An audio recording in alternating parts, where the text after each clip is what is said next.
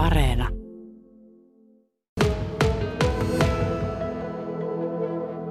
Ja vansalainen Tamu, eli Mikko Tamminen, on malliesimerkki tekijästä, joka ei koskaan ole pitänyt itsestään turhan suurta meteliä. Enemmänkin vähän tämmöistä matalampaa profiilia. Tässä haastattelussa puhumme nyt paitsi tästä ensimmäisestä omasta soloalbumistasi, niin vähän musiikin maailmasta, tuotannosta, sävellyksestä ja koko tästä populaarimusiikin koneistosta vähän muutenkin, joka sinulle 30 vuodessa on ehtinyt tulla hyvinkin tutuksi sinä et ainakaan kyllä, Mikko Tamminen, ole pitänyt mitään kiirettä tämän ensimmäisen oman julkaisusi suhteen. Näitä kappaleita on nimittäin syntynyt tässä hitaasti tiputellen useamman vuoden aikana, ja nyt sitten lopulta niistä koottiin ensimmäinen oma levy.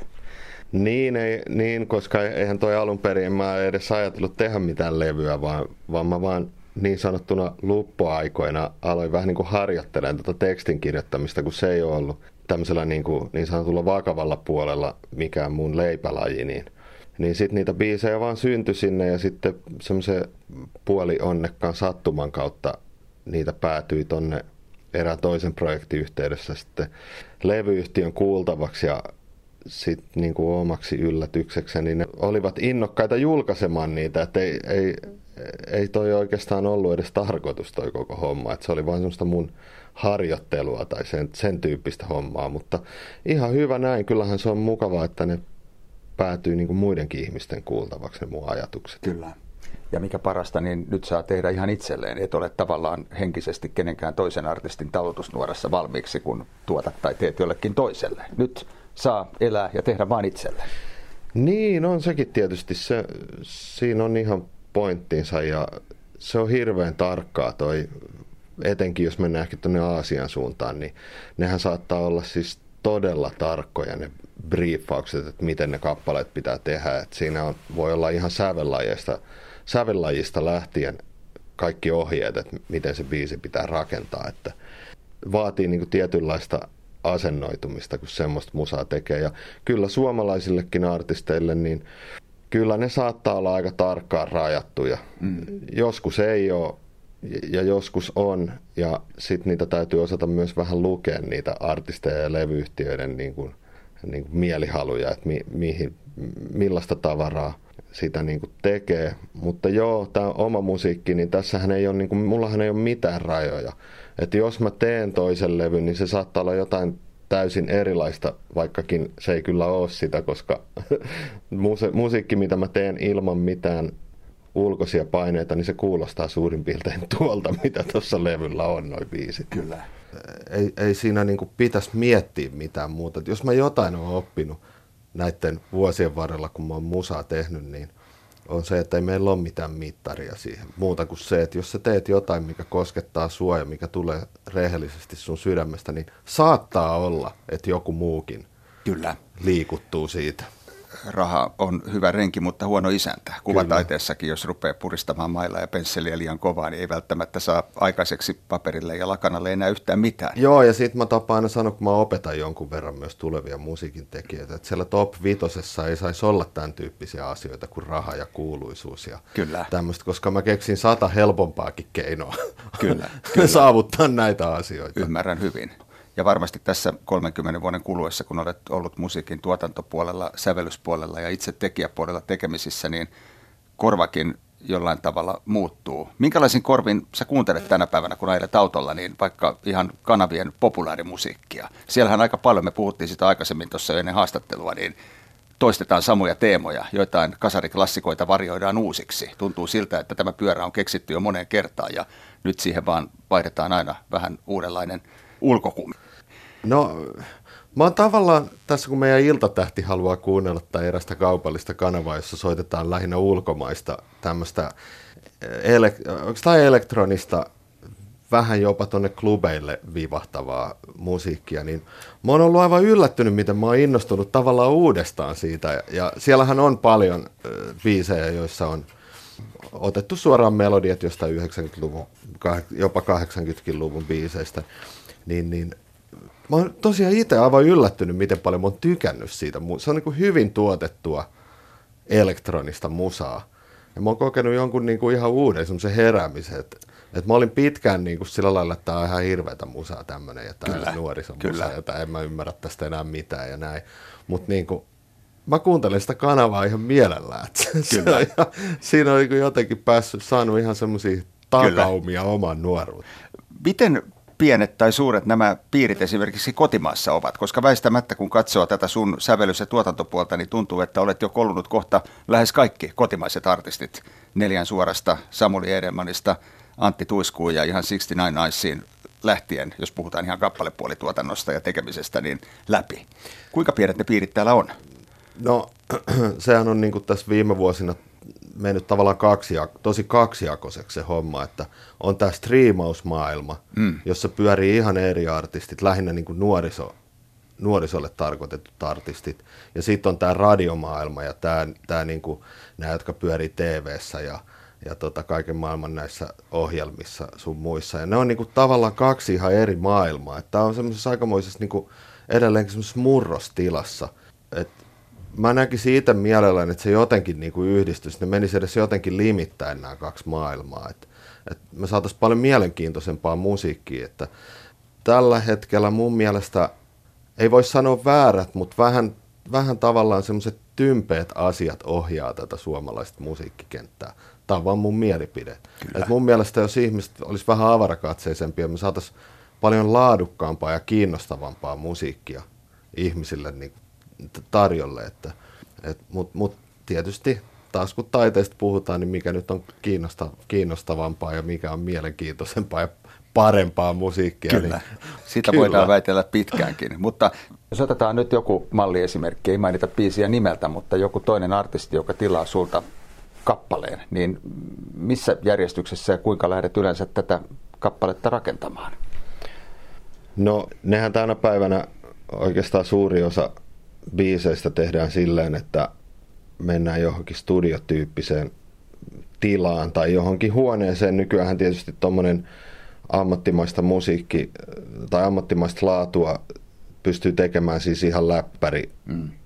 vehkeillä. Ja tota, mennään huoneeseen, siinä on yleensä sanottaja ja sitten siinä on yksi tyyppi, joka tekee nämä melodiat ja sitten siinä on tämä tuottajatyyppi, joka, joka olen yleensä minä, joka tekee sen itse musiikin mutta sittenhän nämä roolit tietysti menee, menee niin kuin todella, todella tota, paljon ristiin. Että kyllä mäkin voin kommentoida jotain sanotuksia ja kyllä sanottaja voi kommentoida sitä tuotantoa ja kaikki voidaan yhdessä miettiä niitä laulumelodioita ja niin se yleensä meneekin.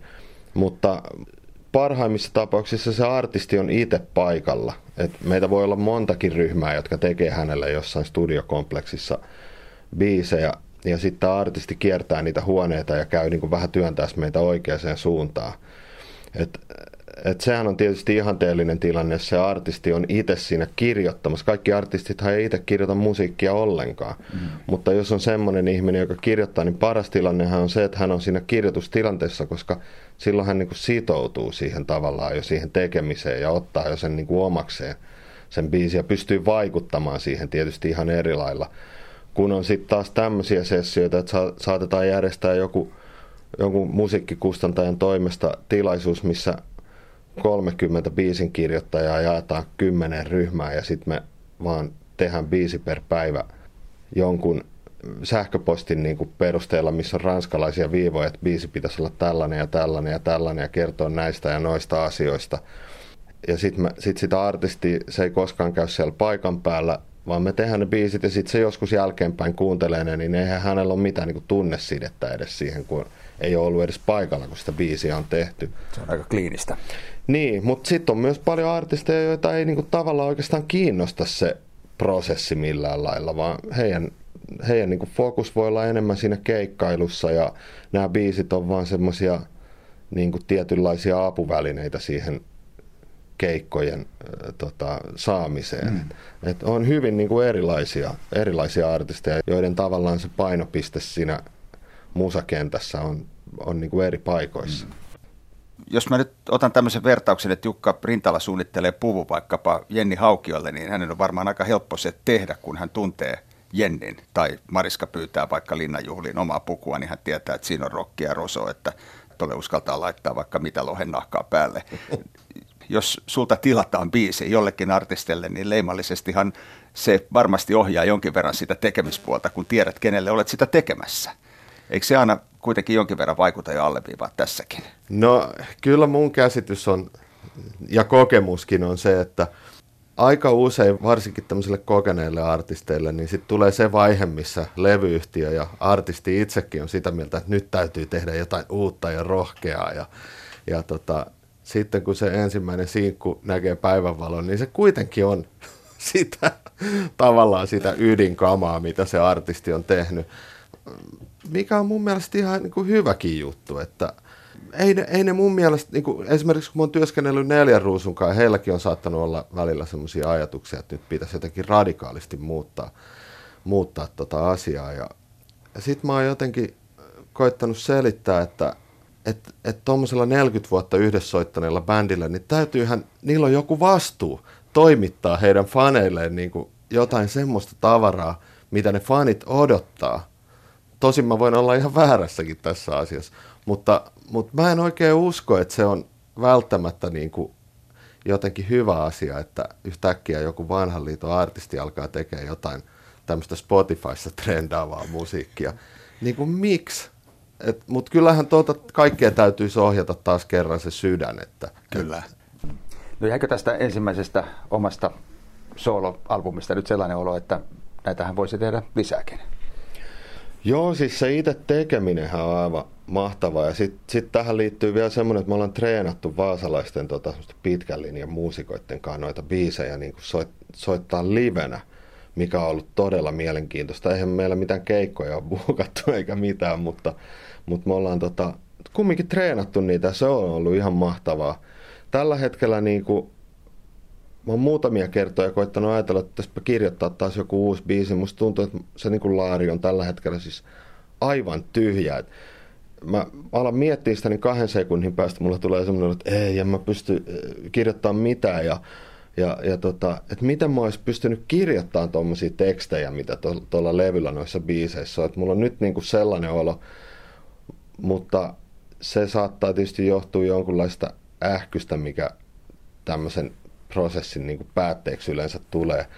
Ja, ja sitten sitä ähkyä lisää tänä päivänä vielä aika rajusti se, että kun tuota some-asiaa, siihen menee niin kauheasti aikaa, kun mm. pitää kaiken näköistä TikTok ja Instagram ja Facebook-video ja kaiken näköistä niin pitää tehdä, niin se, se, on, se on jotenkin niin uuvuttavaa se, että sun pitää keksiä jotain sisältöä johonkin verkkoon. Ja kun mä en halua laittaa sinne niin kuin mitään, että mä tanssin jonkun peili edes tai jotain, mm-hmm. vaan mä haluan, että siinä on jotain niin kuin järkeäkin. Ja, ja sitten se on jotenkin ehkä aavistuksen masentavaa, että sä laitat jonkun meillä on hoidossa pari sellaista kissanpentu, jotka ilmeisesti nyt jää meille. Niin, niin, Koska vaimo ja tyttäret ovat niin päättäneet. Äh, niin, niin, niin, mä laitan tuota, siitä kuvan, kun se nuolee jotain jäätelöä, niin sit sitä katsotaan niin kuin kymmenen kertaa enemmän kuin sitä, kun mä yritän avata jotain mun biisiä hienosti niin kuin yleisölle. Että että tota, mitä mä oon niin ajatellut sinne. Ne ei niitä jaksa katsoa kukaan. Niin se on jotenkin, niin kuin siitä on ehkä tullut vähän semmoinen ähky, mutta mun pitää nyt vaan unohtaa se, niin eiköhän niitä alas sitten taas tulee. Mutta siis todellakin, siis varmasti jatkan omien biisien tekemistä. No vielä loppuun pakko kysyä Mikko Tamminen, muhiiko tällä hetkellä työpöydällä jotain mielenkiintoista, jota olet muille tekemässä, josta tulemme vielä myöhemmin kohta kuulemaan?